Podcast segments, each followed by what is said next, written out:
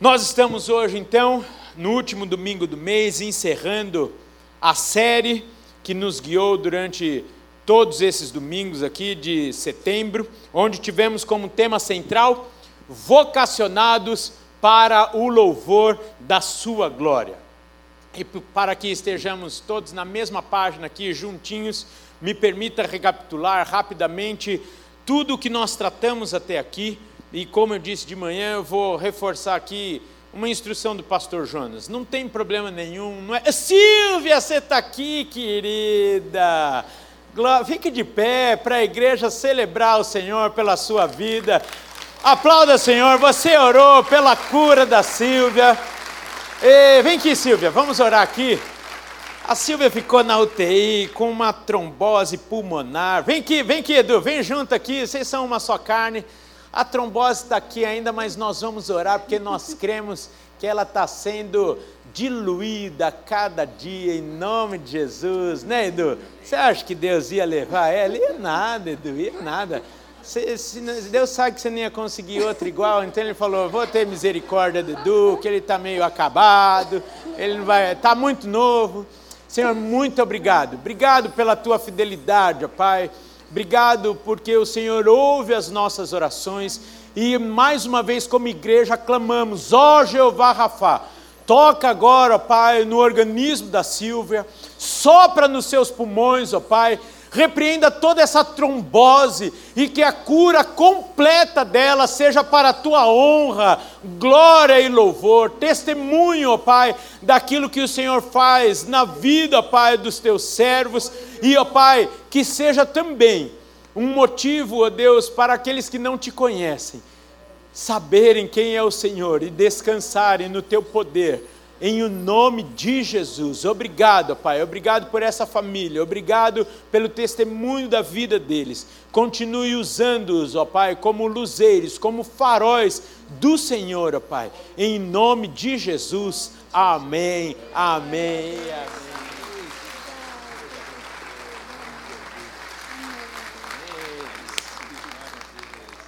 Glória a Deus. Deus é bom demais. Então, voltando aqui à instrução do pastor Jones, até engasguei aqui. Ó. Me per... oh, gente, me perdoe, eu estou aqui meio acelerado, vocês perceberam, uma saudade de abraçar vocês. Hoje eu não abracei antes do culto. Eu estava ministrando aula lá no curso de noivos, então eu estava ministrando lá e saí correndo. É, eu fui me empolgando, saí de lá três para cinco, estava aqui no INSEC, aí atravessei e vim a pé. Aí eu falei, ó oh, gente, vocês vão orando ali para ninguém me pegar na Vergueiro, na Domingos de Moraes. Aí cheguei aqui, por isso que não, não pude estar é, tá aqui no comecinho do culto. Aí você falou, Rafael, por que justificar com isso? É porque tudo que nós fazemos é para o Senhor, inclusive o horário. A gente não chega atrasado para um monte de coisa. Por que, que a gente vai chegar atrasado para o culto? Ao nosso Deus. Não é verdade? Então, eu me senti na obrigação aqui de justificar. Então, por isso também minha garganta está seca aqui, estou engasgado, vou tomando água, você vai tomando água junto comigo. Amém? No encontro de casais a gente tem um, um, um, um acordo, mas não vai valer para o domingo aqui. Toda vez que. o pessoal que vem no encontro de casais está. Ah, não! que pena! No encontro de casais, toda vez que eu tomo um golinho de água, a gente dá um selinho. Hoje não, hoje não, que vai escandalizar os irmãos, né? Deixa só no encontro de casais. Mas o pastor Jonas tem nos dito o seguinte: não há problema, não é pecado ouvirmos outros pastores, outros ministérios ao longo da semana. Mas o Senhor tem nos entregue muito, muita coisa preciosa aqui. E nós estamos no ano de alinhamento de todo o povo da Igreja Batista do, do, de todo o povo da Igreja Batista do Povo, né? Ficou meio redundante ali, mas não buscando uma uniformidade, mas buscando, melhor dizendo, não uma uniformidade, mas uma unidade de pensamento, de jornada, de prática cristã. Então, neste ano, onde temos como tema central assim cremos e assim vivemos, eu gostaria de te incentivar ao longo da semana, quando você está lavando a louça, cozinhando, indo para o trabalho, caminhando no Ibirapuera, você está ouvindo os cultos da nossa igreja. Aí você vai falar assim, mas Rafael, os quatro cultos dominicais têm o mesmo tema, verdade, mas com uma perspectiva diferente dos, das quatro pessoas que ministram aqui. Então é muito rico você receber de perspectivas diferentes, isso vai ampliar os seus horizontes, vai te levar até mesmo a uma formação de uma área que você é, pode ser um pouco mais carente, então algum pastor vai te levar a enxergar mais para missões, outro para mais um cuidado, outro mais para a palavra, e isso vai ser muito rico para a sua formação e principalmente para caminharmos juntos, porque muito Senhor fará em nosso meio e também através de nós. Então, vamos juntos no mesmo barco aqui, caminharmos e desfrutarmos de tudo que o Senhor vai fazer em nós e através de nós, como acabamos de dizer. Amém? Amém? Maravilha. Então, na primeira semana nós tivemos como tema central a todos somos vocacionados por Deus, onde a ministração nos ensinou acerca do sacerdócio universal do crente, ou seja, somos vocacionados para o servirmos. Na semana seguinte, tivemos a conferência missionária o que nos despertou então para uma necessidade de, de entendermos as crenças de outras religiões, e nesse mês, nesse ano aqui, nós aprendemos muito sobre o islamismo. Eu, particularmente, é, aprendi muito, muita coisa que eu não conhecia, e eu quero te incentivar a voltar lá no canal de, do YouTube da nossa igreja e assistir todas as ministrações sobre esse tema, vai ser muito útil para você hoje, mas principalmente para amanhã. E quando você assistir aquelas ministrações lá, você vai entender do que nós estamos falando aqui. Você precisa estar preparado e com ferramentas para que possamos realmente saber, é, sabermos nos posicionar em um evangelismo pessoal, frente também aos enganos inseridos nas doutrinas humanas, bem como também responder às dúvidas daqueles que querem saber um pouco mais de Jesus e não conseguem diante aí das, das lentes míopes de outros credos. Muitos, para nosso espanto, em São Paulo, em setembro de 2022, ainda não ouviram falar de Jesus. Você acredita nisso? Parece que é mentira, né?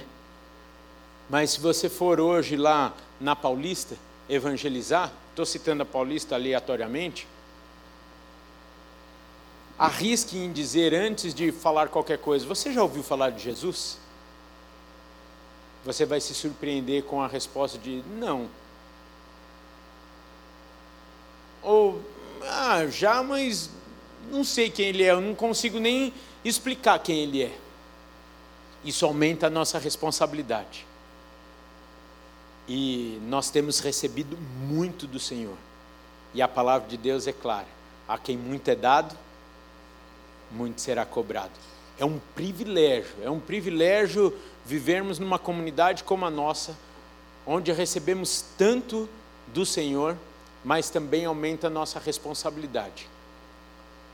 Com Ele, com a nossa geração e também com a geração posterior à nossa, porque cabe a nós prepararmos o terreno para aqueles que virão após nós colherem aquilo que nós temos plantado hoje.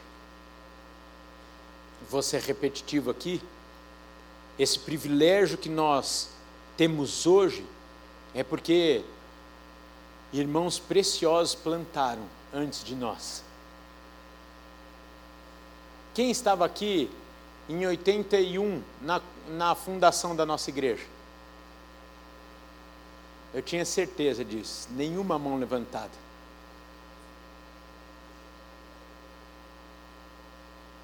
Cem por cento, além de nós, construiu algo para nós desfrutarmos hoje. O que nós estamos fazendo por aqueles que virão. Vou dar de blogueirinho aqui de Instagram. Que mundo nós estamos construindo para os nossos filhos? Eu sei que essa frase está batida, muita, tem, muita gente tem usado erroneamente, mas de fato, o que nós estamos fazendo? O que os nossos filhos e os nossos netos saberão sobre o único e verdadeiro Deus? Que igreja que eles formarão, farão parte? Voltando aqui então para o islamismo, para não fugir do tema.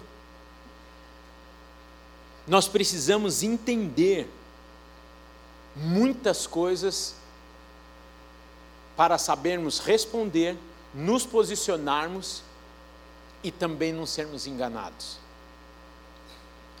E aí, na sequência, então, no último domingo, nós pensamos sobre os vocacionados para a janela 8 por 18, onde entendemos o caráter vocacional de qualquer profissão e atividade do cristão, nos conscientizando de não mais a separação entre o secular e o sagrado, ou seja, todo o nosso trabalho é para o Senhor. E aqui eu te incentivo novamente, como fizemos no domingo passado, a decorar, e mais do que simplesmente decorar, a viver o conceito de 1 Coríntios 10, 31 e de Colossenses 3, 23.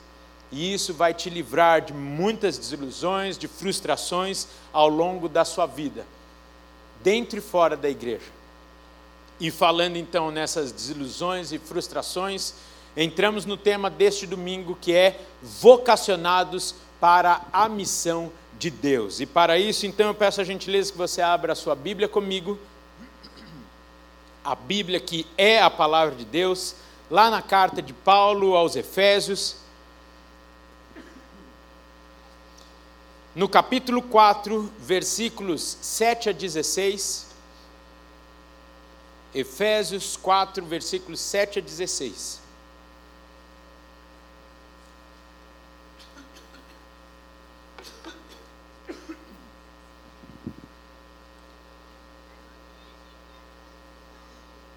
Eu vou ler aqui na versão Almeida, revista e atualizada, e diz assim o texto: e a graça vos foi concedida a cada um de nós, segundo a proporção do dom de Cristo.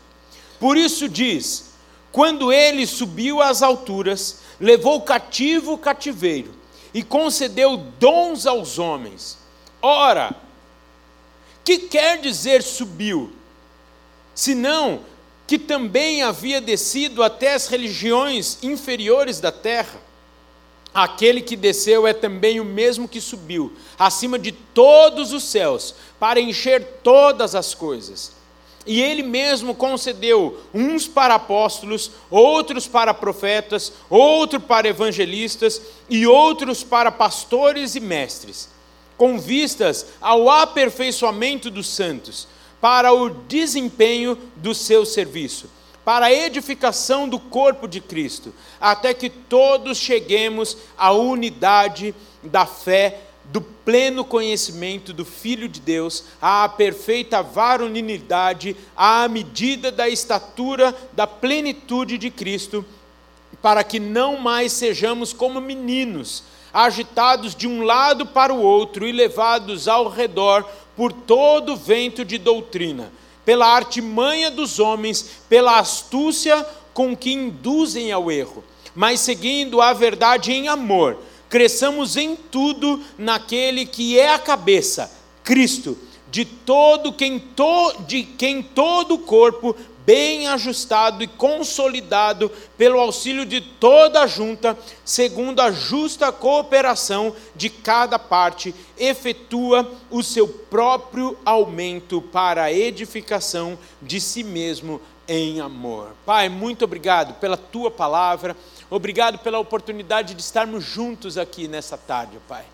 Fala conosco, ó Espírito Santo, tu tens liberdade aqui neste lugar e clamamos que nenhum de nós saiamos daqui sem sermos tocados pela tua palavra, Pai, sem sermos ministrados pelo Senhor.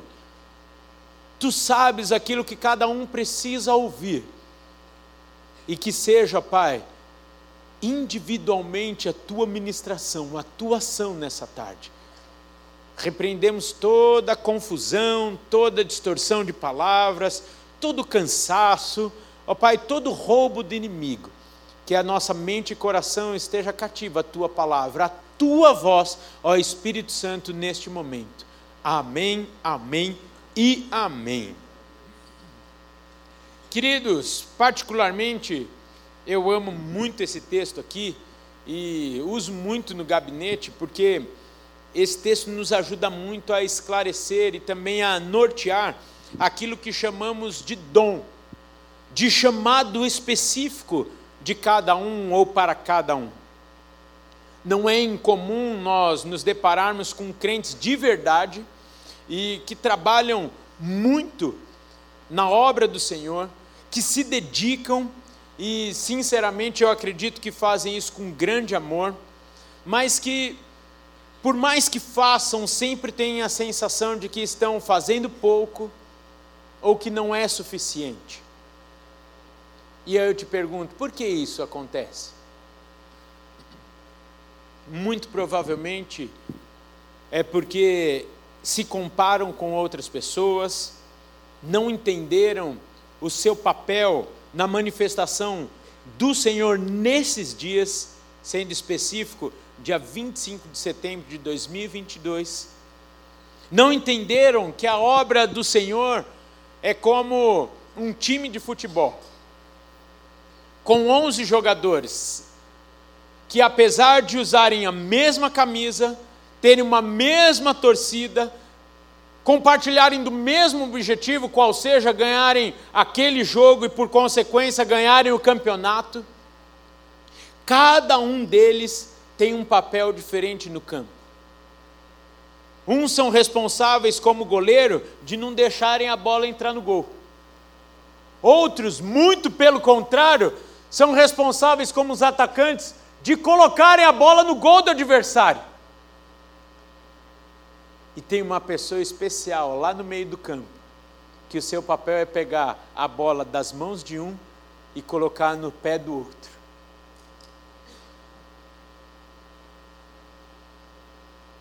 E é importantíssimo nós entendermos qual é a nossa função nessa manifestação de Deus hoje. E eu te garanto, Deus tem uma camisa para você no time dele. Nessa hora, com certeza, alguns falaram: a minha tem que ser a 10. Eu quero a 10, Deus. Se você é corintiano, a 9 é mais importante ao longo da história. Eu prefiro. Ronaldo, fenômeno. Marcelinho, carioca. Tupanzinho, que, qual era a camisa do Tupanzinho? Oito? Só para provocar os caras que gostam de futebol. Ih, maravilha. Eu parei. A, única, a última escalação que eu lembro do, do Corinthians era Gralac na, na, na defesa, o Tupanzinho, Ronaldão no gol. Esse daí foi, foi o último time que eu acompanhei do Corinthians. Qual é essa função? Me permita usar aqui uma analogia no time do Senhor nesses dias. É interessante porque, voltando um pouquinho aqui para o texto que acabamos de ler, até o versículo 6, a ênfase é na unidade da igreja. E a partir do versículo 7, a ênfase passa a ser na sua diversidade, ou seja, cada cristão recebe a graça de Cristo, isso é, os dons para a edificação da igreja. Você vai me bater, você não gosta disso? Mas eu preciso usar essa ferramenta para você fixar bem isso. Repita comigo: para a edificação da igreja. Nem falei para você falar para a pessoa que está do seu lado. é importantíssimo nós termos a consciência que o nosso dom não é para o nosso benefício próprio, não é para o nosso bem-estar ou para o nosso uso particular e nós já tratamos sobre isso em outra oportunidade, não tem muito tempo. E eu não vou ser repetitivo, mas eu preciso aqui ampliar mais o assunto e não tem como ampliar o assunto, e nós combinamos isso no último domingo, sem trabalhar com vocês o chamado Ministério Quíntuplo. Mas não somente aqui trazendo quais são esses ministérios que Deus confiou à sua igreja, mas também precisamos nos atentar, temos os pontos de atenção com aquilo que pode limitar a ação de Deus e mais do que isso também eu estou tentando achar outra palavra aqui, mas é nos levar à morte. Nos levar à morte, tanto ministerial, mas também até mesmo física, depois da morte emocional. E antes de citá-los aqui, eu quero esclarecer que esses cinco ministérios, eles não esgotam as áreas de atuação no reino de Deus. Ou seja, você não deve se limitar ao que nós vamos estudar aqui agora, mas ser sensível à voz do Espírito Santo de Deus guiando a sua vida, no como, no quando e onde fazer. Lembrando, como nós falamos a semana passada, que a vontade de Deus é boa, perfeita e agradável e vivê-la é a melhor escolha que podemos fazer na nossa vida. O melhor chamado, o melhor ministério, a melhor profissão que existe é aquela que Deus tem para mim, para você. E viver esse chamado vai garantir a cada um de nós o sucesso, a satisfação, a alegria, a provisão do Senhor em todas as áreas. Eu aproveito aqui então, antes de entrar no tema, e vou dar crédito a um livro que, e um autor que muito é, me inspirou para basear essa ministração aqui. Eu indiquei esse livro no curso de vocacionados essa semana. Se tem alguém aqui que está no curso de vocacionados, vai se lembrar. Gostaria de deixar aqui até mesmo a tela que vai aparecer daqui a alguns instantes aqui atrás de mim. Eu tirei desse livro A Forte Mão de Deus. O Ministério Quíntuplo de Jeans Caldewey. Ó, oh, hein, Lúcio? Valeu, hein? Oh, essa daí valeu. Da editora Esperança. Um livro muito prático, se você quiser se aprofundar naquilo que nós vamos falar agora, fica aqui a dica. Amém? Quais são então os cinco ministérios? Pode deixar essa tela aí o tempo todo, se você quiser tirar foto, não tem pecado, eu já aqui falei a fonte, já citei a fonte, não vamos ter problema nenhum. Então os cinco ministérios é do apóstolo, do profeta, do mestre, do pastor e do evangelista. Você já conhece eles muito bem, por isso eu vou ressaltar apenas aquilo que é importante você saber com relação às características para que você não sofra se comparando, se cobrando, tampouco gerando expectativa nas pessoas, as quais você não vai conseguir muitas vezes cumprir. E eu vou citar novamente aqui nosso amado pastor Jonas, que no final do ano ou no começo desse ano aqui, numa reunião, ele citou uma frase que mexeu muito comigo ele disse assim: Nós somos responsáveis pelas expectativas que nós geramos no coração e na vida das pessoas. Por isso, querido, com muito amor, eu quero te dizer: não fale que você vá se você sabe que você não vai conseguir ir. Não fale que você vai cuidar se assim não é possível para que você não sofra e para que você também não faça os outros sofrerem. Muitas vezes na empolgação, nós falamos que vamos fazer, oh, eu vou cuidar de você, você gera expectativa na vida de uma pessoa. Ou você aceita um desafio ministerial, do qual você não vai cumprir. Aí você pode falar assim: ah, Rafael, então é melhor mesmo eu nem aceitar, né? Não, ao contrário, aceita e faça.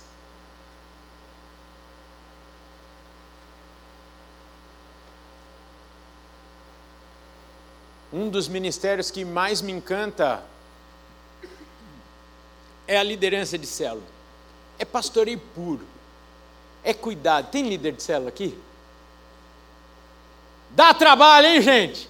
Eita vida! Uma igreja de 5 mil membros, queridos.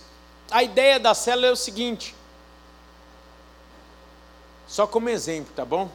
Vocês repreendem aí em nome de Jesus. Mas morre o pai de, um membro da célula naquela semana. Os 5 mil membros da Igreja Batista do Povo vão conseguir no velório? Não vão. Mas quem vai estar tá lá com certeza? A célula! Nasceu o bebezinho. O hospital nem quer que vá a igreja inteira lá. Ah, mas a célula vai. Vai levar uma lembrancinha. Vai fazer o chá de fralda, porque pamper está caro demais. Vai saber a necessidade. O, o recadastramento que o pastor Paulo falou aqui há pouco tem o principal objetivo de nós termos o seu contato para cuidarmos de você. Na pandemia, quem recebeu uma ligação de alguém aqui? Levanta a mão. Graças a Deus que os seus dados estavam atualizados. Talvez você não recebeu uma ligação porque seus dados não estavam atualizados. E eu mesmo, particularmente, metade da lista que eu recebi para ligar tinha mudado o telefone, ninguém atendia, dava caixa direto. Então, mantenha os seus dados atualizados para que nós possamos também cuidar de você. Esteja numa célula para que esse cuidado seja efetivo. Você tem a oportunidade de nos cultos de domingo, entrar e sair, se você não quiser, eu acho que no culto das cinco é difícil, sem ninguém te dar um abraço, sem ninguém perguntar quem é você, o seu nome. E essa é uma estratégia de Satanás. Muitas pessoas saem da igreja ou ficam. Ninguém me ama, ninguém me quer, ninguém me chama de meu amor. Porque às vezes não está numa célula, não está envolvido num ministério. Eu ia falar uma coisa, mas é melhor não, porque senão eles não voltam semana passada, ah, semana que vem. Só se vocês insistirem muito, eu falo. Geralmente são esses os mais chatos da igreja, porque não fazem nada. Que quem está envolvido fazendo um monte de coisa não tem tempo de ficar. Eh, ninguém me liga, ninguém me. Tem tanta coisa para fazer, gente. Nós vamos falar sobre isso daqui a pouco. E eu vou dar, vou adiantar aqui o tema. Nenhum aqui do, do quadro está falando de cozinheiro, sim ou não?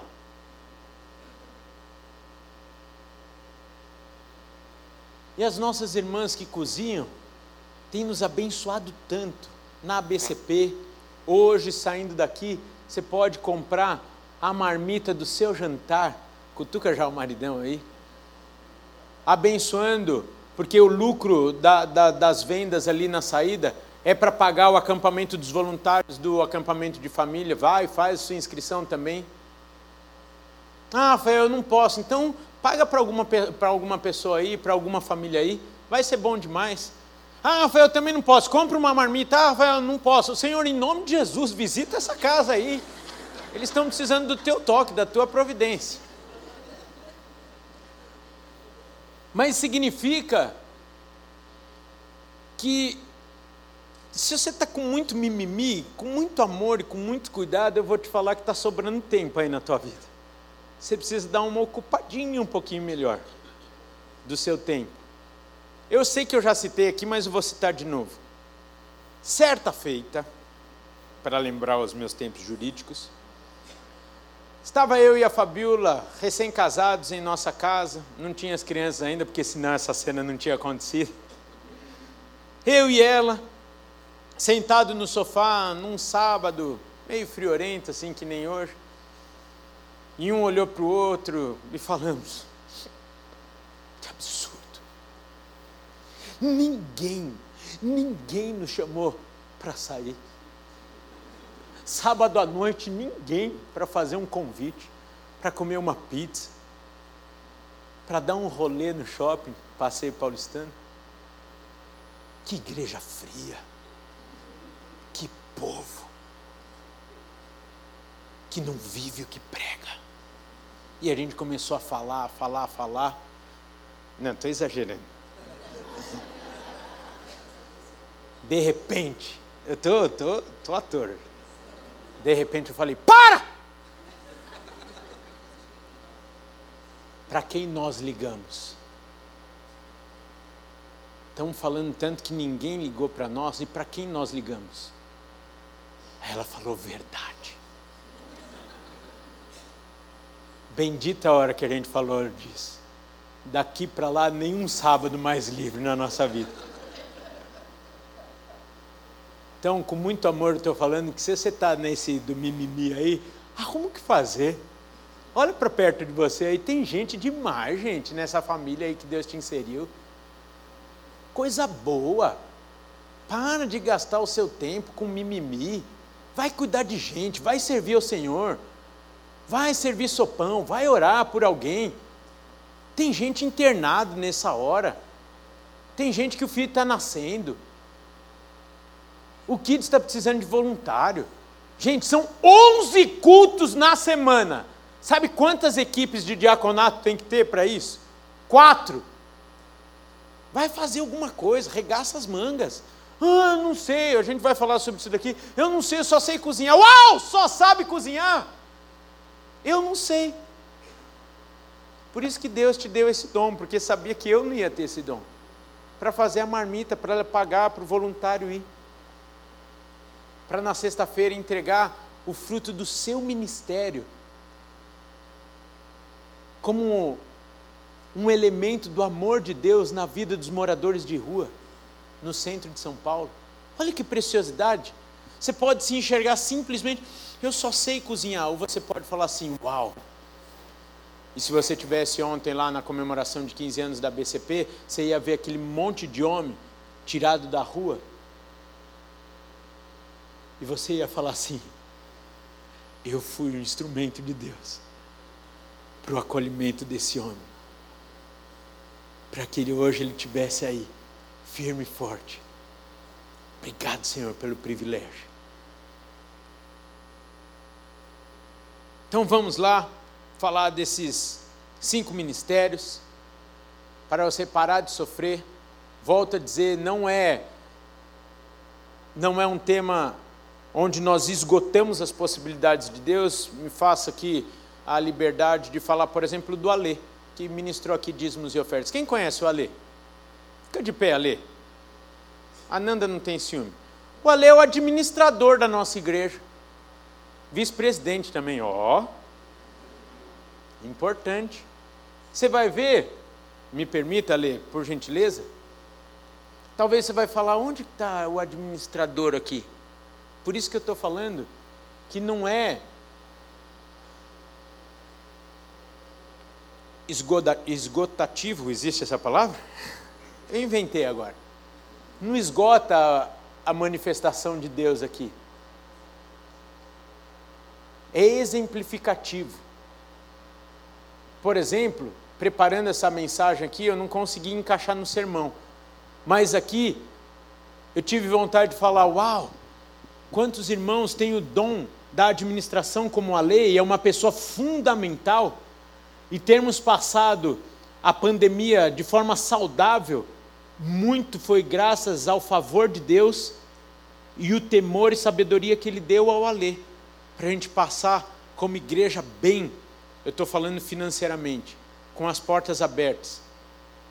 O Alê passava de manhã, tarde e noite, ligando para fornecedor, para dono de prédio, negociando aluguel, reduzindo, arrancando até a água que a gente tomava aqui.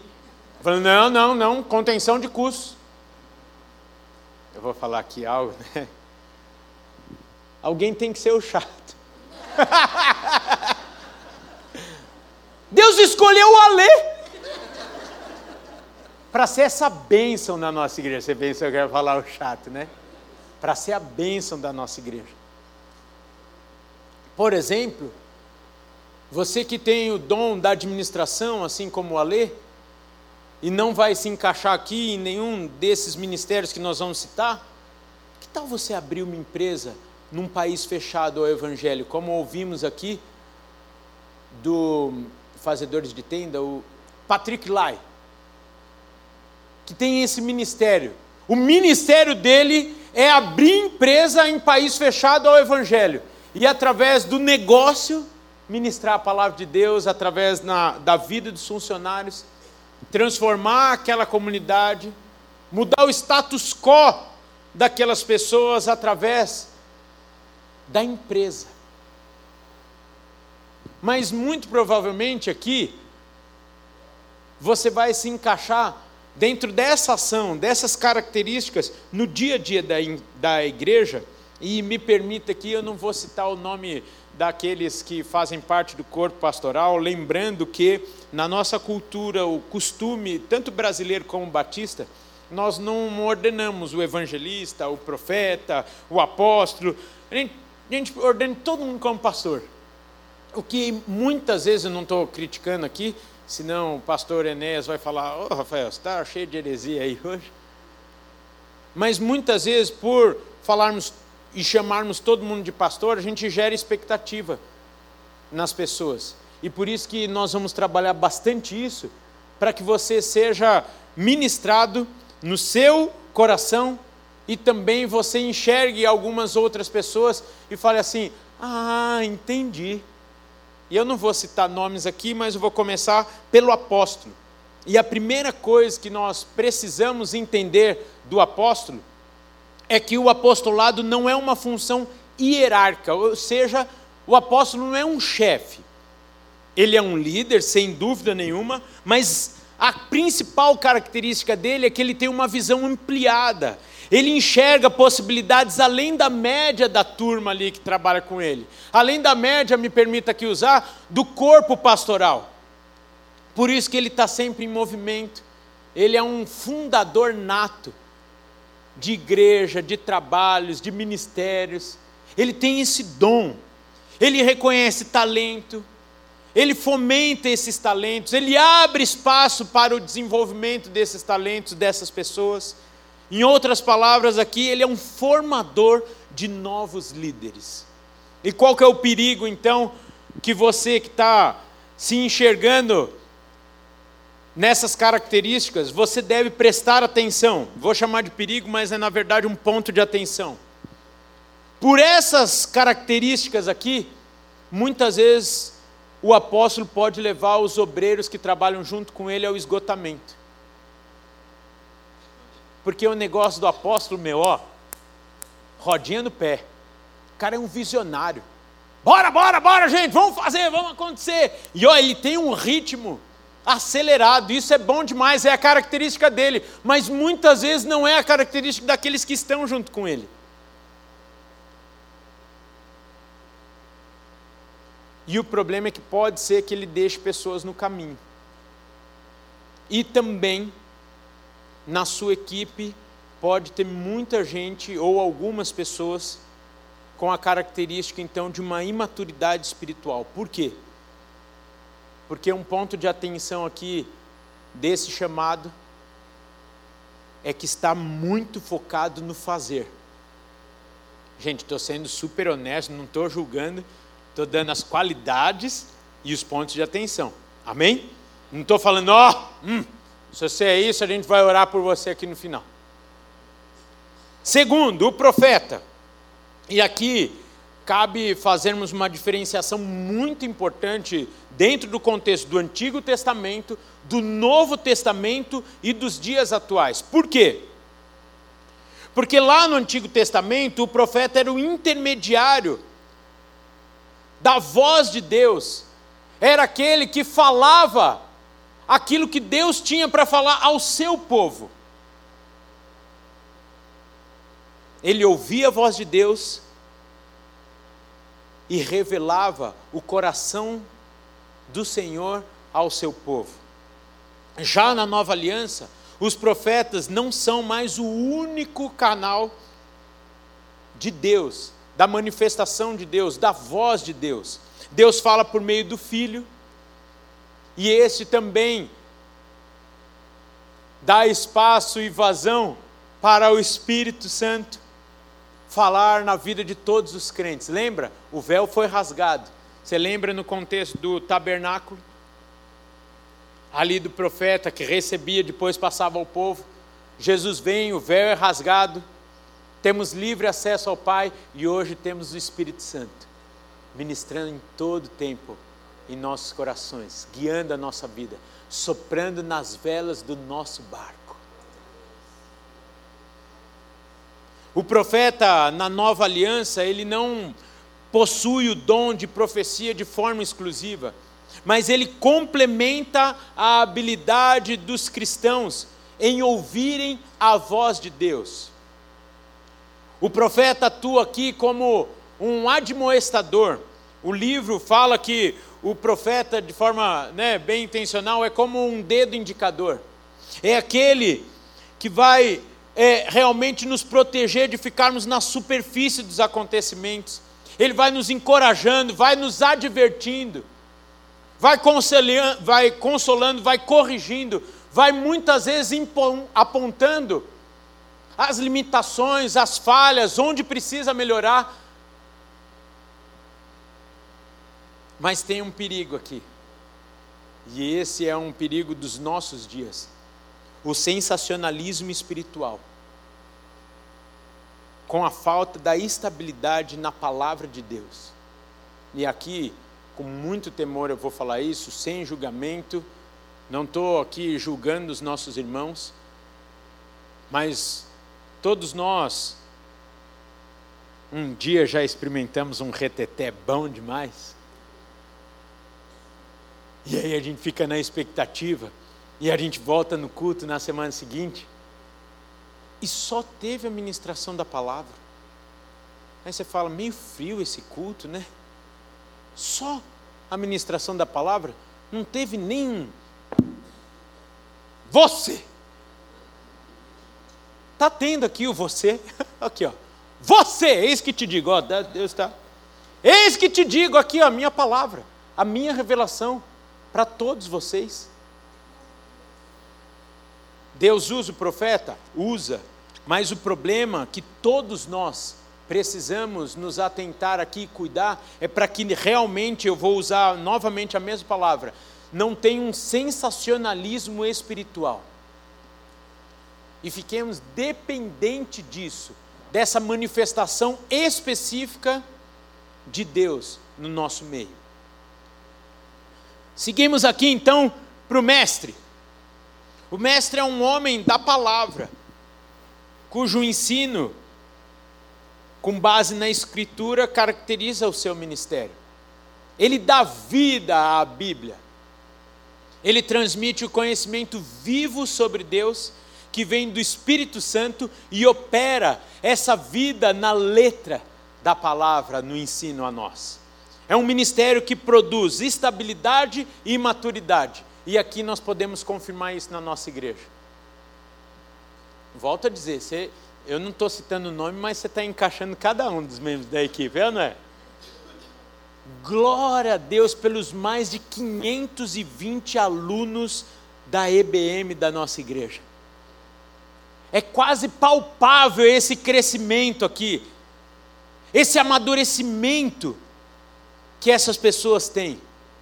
Entretanto, você que tem esse chamado forte aí na sua vida, precisa ter um ponto de atenção no intelectualismo que leva muitas vezes à falta de ação, num dogmatismo e num legalismo. Às vezes a gente vai se apaixonando pelo estudo e vai se aprofundando, vai se aprofundando, vai se aprofundando e falta um pouco a prática. Você vira um cabeção. Mas guarda só para si mesmo. Lembra que nós acabamos de falar? O dom não é para você, mas é a serviço da igreja. Então, se você gosta mesmo de se aprofundar no estudo da palavra, glória a Deus por isso. Receba mesmo, Senhor, busque, mas saiba que você é um canal para ensinar, para acolher. Ontem no chá de mulheres, 35 mulheres entregaram a sua vida ao Senhor Jesus Cristo. E cinco reconciliações. Quem que vai cuidar dessa mulherada toda?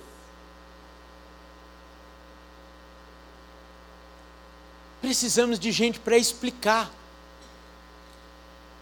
para acolher ali e ensinar o caminho, explicar sobre o que é a decisão do novo nascimento, explicar sobre o crescimento espiritual, sobre a maturidade espiritual de tudo aquilo que Deus é, explicar como a Bíblia foi, é, é, é, chegou até nós.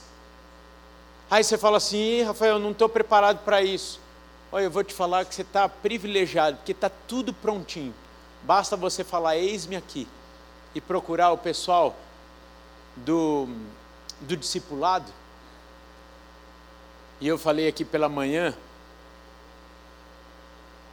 a psicologia, a pedagogia nos garante que a melhor forma de aprendermos alguma coisa é ensinando.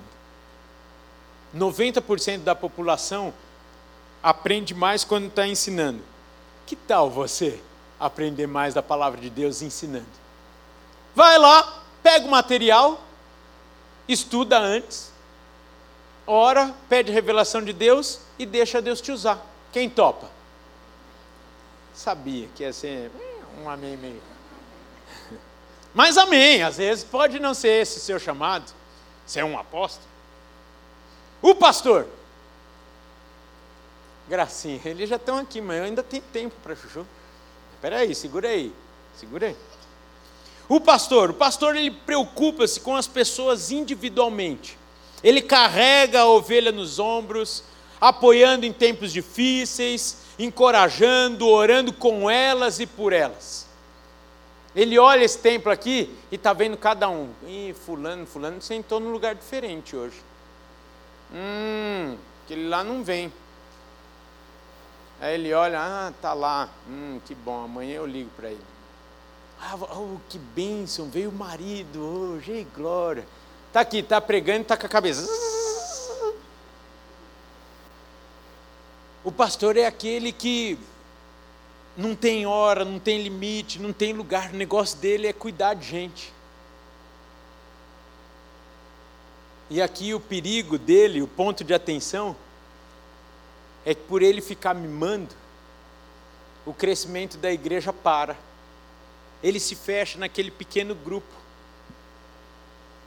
Por quê? Porque, gente, é humanamente impossível você pastorear um grande grupo sem pirar, e eu já vou falar sobre isso. Você está olhando aqui, hum, e aí, como é que tá? será que conseguiu emprego já? Abriu a porta, e a cura ali? puxa, aqueles lá estão com problema, isso daqui. E você está, e você pira, por isso que muitas vezes, e aqui eu vou falar especificamente com você, num, numa questão de cuidado, você que tem esse chamado, antes de você cuidar das pessoas, cuide de você mesmo. Rafael, isso é egoísmo. Não, está na Bíblia. Ame ao próximo. Então, ame a, a si mesmo para você poder cuidar, para você poder amar o próximo. Vou falar aqui, me, o Chiquinho não está aqui, mas eu, vou, eu falei, o Chiquinho estava aqui de manhã. Eu falei, Chiquinho, não quero esvaziar as células, não, da, da liderança, mas você, líder de ministério, líder de célula, cuidado com a sua vida. Você já ouviu 300 vezes eu falar e eu vou falar de novo. Eu aprendi a ser pastor com meu pai. Que cara lindo, fantástico. Abria e fechava igreja. Eu lembro até hoje, meu pai, é, junto com a minha mãe, essa santa aqui, ó. Meu pai internado, nas últimas, ministrava aula de casados para sempre lá no quarto. Alguém trabalha no Hospital Santa Cruz? Não? Se você trabalhasse, eu ia falar, pode confirmar lá. As regras de limitação de visita se deu por causa do meu pai. que juntava uma turma lá na, no quarto lá para. Ô oh, gente, é festa? Entrava os enfermeiros e falavam, seu Celso, como é? Não, não, eu só estou acabando aqui, a gente só está acabando aqui, a gente já, já vai. Que coisa linda! Inspirador! Morreu com 51 anos. Faz uma falta lascada. Na minha vida, na vida da minha mãe, da minha irmã, na vida dos meus filhos, Não estou falando que Deus errou. Já falei em outras oportunidades aqui que eu vejo até mesmo a mão de Deus na morte do meu pai. Mas eu queria dividir aqui aquilo que eu tenho vivido. Em uma oportunidade eu estava falando com Deus, falei, ah, é bobeira esse negócio aí também de viver muito tempo. Para que viver muito tempo? Chega até a umidade que você fica meio gagá. Vamos viver intensamente. Come o que quer, não cuida do corpo. Vamos viver cada dia como se fosse o último. E vocês sabem que essa é a minha filosofia de vida. Mas muito mais no sentido de um perdão, que a gente não sabe se a gente vai estar vivo amanhã. E eu não quero deixar ninguém e nem ter o sentimento de eu queria só mais um minuto com aquela pessoa. Mas aí, nessa jornada aí, um dia o Espírito Santo me pôs na parede e falou assim: Que incoerência! Você fala que eu sou o Senhor da sua vida e você leva a vida do jeito que você quer? Quem fala quantos dias você vai viver na terra sou eu. O que cabe a você é administrar bem o seu corpo, cuidar bem da sua saúde, para que você não limite os meus planos, aquilo que eu tenho para fazer na sua vida e através da sua vida. Aí eu falei, tá bom. Aí eu comecei a cuidar da minha saúde. Comecei a pôr em prática uma frase que eu ouvi: judia do seu corpo hoje para ele não judiar de você amanhã comecei a entender o porquê que o pastor Enéas, quando a gente almoçava junto, ele falava assim: você põe um prato um pouquinho mais cheio, ele falava assim: você não vai viver muito. Você come demais. E aí você vai entendendo que muitas vezes nós mesmos estamos sendo incoerente com o nosso chamado e aqui em especial eu falo com você que tem esse esse esse chamado de Deus na sua vida. Cuidado com você, com a sua saúde física, emocional e espiritual. Cuide da sua família. E aí depois vai exercer o seu ministério. Eu sou prova que dá tempo de fazer tudo isso. mas não inverta essa ordem, para que você não se arrependa e chore lá na frente. O evangelista. O evangelista, considerando então que o pastor ama tantos crentes, que muitas vezes até mesmo esquece dos incrédulos, Deus providenciou o evangelista. Por quê? Porque enquanto o pastor, ele só olha aqui, ele olha aqui, e esquece que tem um monte de gente indo para o inferno lá fora, o evangelista olha aqui e fala: Ah, já conhece a verdade, não vou perder tempo. Estou exagerando aqui. Não vou perder tempo com esses crentes velho. Tem um monte de gente que precisa ouvir sobre a palavra de Deus. E ele tem essa habilidade especial no contato com os não cristãos, apresentando então o evangelho de maneira clara, de maneira compreensível. Eles, os evangelistas, são criativos e chega num lugar onde muito provavelmente os outros quatro não conseguem chegar. Porque o foco dele é totalmente diferente. Qual que é o perigo? Qual que é o ponto de atenção então do evangelista? E aqui eu vou falar o que o Jeans coloca no livro dele. Ele usa um termo muito interessante que é a mortalidade infantil. Uma mortalidade daqueles que o evangelista consegue trazer para perto, traz para a igreja mas se ele não adotar medidas seguras de crescimento, com a mesma facilidade que veio, vai embora. Por quê? Porque não é o chamado do evangelista esse alimento sólido que vai dando sustância para o crescimento. e muitas vezes também ele vai gerando dentro aqui da sua caminhada a dispersão daqueles crentes até um pouco mais maduros. Mas chega uma hora que fala, eu não aguento mais esse alimento, eu, eu quero outras coisas. E o evangelista não tem como dar, por quê? Porque não é o chamado dele. Você está percebendo a maneira linda, então, que esses chamados se completam? Os tornando totalmente dependentes um do outro. Não fica tão claro o exemplo do time de futebol? Estou falando isso para você se conectar com toda a igreja. Para você conectar o seu ministério, o seu chamado com o irmão que está perto de você e você não se frustrar e nem frustrar outras pessoas dentro da sua realidade. Então, se você tem essa facilidade de trazer, traga. E quando chegar aqui, entregue na mão de outro e fala: Pastor, se cuida aqui, por gentileza. Eu trouxe, agora é com você. E aí o outro vai desafiar, e o outro vai fazer, etc, etc, etc. Rafael, eu não me identifiquei com nenhum dos cinco. Eu preciso então caminhar para o final e fazer uma pergunta para você: O que te impulsiona? A resposta dessa pergunta vai deixar de, de forma muito clara o seu chamado. Se você até agora não, não se identificou em nenhum deles. Queridos, eu, eu gostaria de falar algo para vocês com muito amor. O que nós precisamos mesmo é parar de separar a igreja em atuante e em espectadores.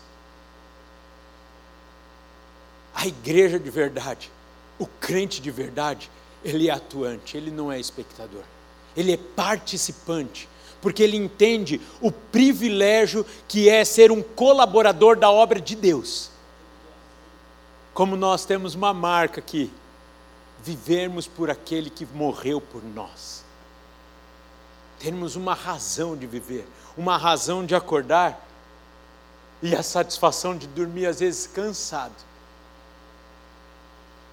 E falar assim: valeu a pena o meu dia, porque eu vivi para Deus. Eu percebi que eu fui útil nas mãos dele. Aí a resposta, porque muitos estão desanimados com a vida. Você está vivendo para quem?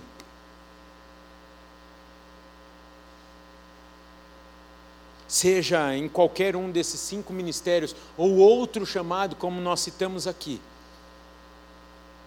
Mexa-se, mova-se e para de ser roubado na alegria de ser participante da missão de Deus, na manifestação dele. Hoje, 25 de setembro de 2022 amanhã, 26 de setembro de 2022. Não espere, como falamos a semana passada, o arrepio na espinha para você falar, ah, agora. Deus falou comigo, agora eu vou. Deus já falou com você.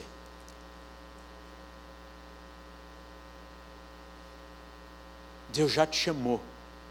O que precisa agora é da minha e da sua obediência, de sairmos da zona de conforto Vá, comece, tome a iniciativa, saia da inércia e certamente Deus te mostrará o caminho, a forma, as pessoas, porque aquele que te chamou vai te sustentar e vai colocar todo o suprimento necessário ao longo do caminho. Graças a Deus pelo amém do Kleber aqui. Vou falar de novo, quem sabe o pessoal, né? Aquele que te chamou vai te capacitar ao longo do caminho, da jornada. Ei, aleluia. Muitas vezes, queridos, você não vai começar algo, e nós falamos sobre isso na reunião do conselho na quarta-feira. Muitas vezes você não vai começar algo com tudo pronto, com tudo formatado. E foi assim que Deus fez na vida de Moisés, na vida de Abraão, com o apóstolo Paulo e quer fazer com você hoje também. Deus usa os dispostos de coração, os obedientes. Você conhece tão bem o versículo que diz: Deus capacita os escolhidos, não escolhe os capacitados. Por isso eu quero que você fique de pé nesse momento.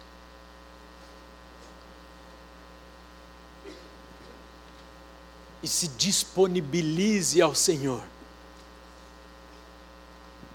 Entenda para que Deus te chamou. Ele só precisa do seu sim, do seu eis-me aqui. Tudo mais Ele fará. Não espere estar pronto. Sabe por quê? Porque você nunca vai estar pronto. Isso para mim também é às vezes um cuidado, uma estratégia de Deus, para que permaneçamos nele, dependentes dele. Porque o dia que você se sente muito capacitado, cuidado. Talvez você não esteja mais dependente do Espírito Santo.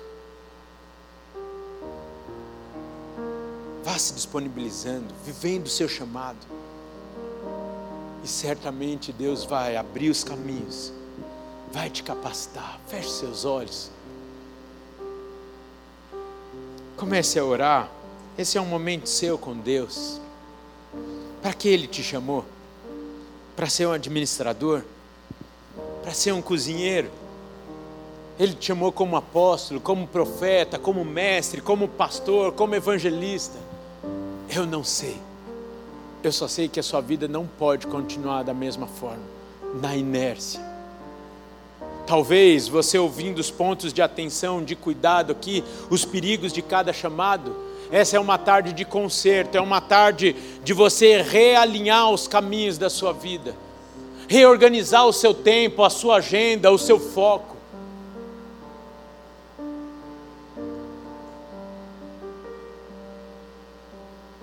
Senhor, muito obrigado, porque a tua palavra nos garante que cada um de nós, cada um de nós estamos inseridos no teu plano, na tua manifestação, na tua ação aqui, ó Pai, na terra. Isso para nós é um privilégio. Obrigado porque isso dá razão para a nossa vida. E o nosso viver é Cristo. É glorificar o teu nome, exaltar o teu nome. Para isso fomos criados, para isso vivemos.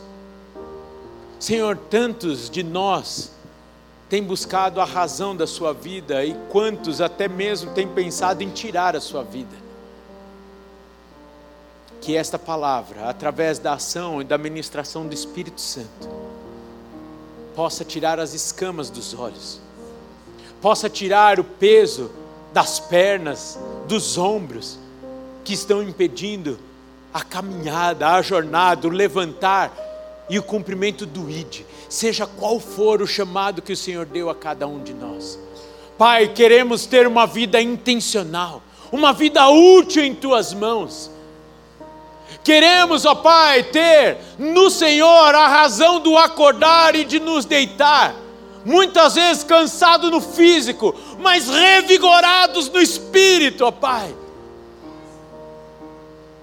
pelo privilégio de sermos úteis em tuas mãos, de sermos canais da tua manifestação, da tua ação aqui, ó Pai. Em 2022, em 2023 e até quando o Senhor nos permitir vivermos. Pai, ministra ao coração do teu povo essa semana. Talvez alguns de nós vai precisar corrigir as rotas.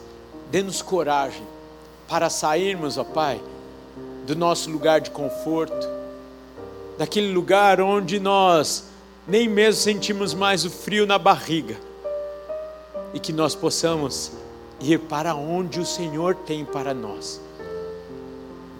Tira todo medo, ó Pai, tira todo medo. Venha com a tua ousadia sobre o teu povo nessa tarde, com a tua coragem, com o teu poder, ó Pai com a tua graça, com a tua sabedoria. Levanta-nos, ó Pai, realmente com coragem, para obedecermos o teu chamado na vida de cada um. Senhor, aqueles que engavetaram o seu ministério, que seja uma tarde de despertar,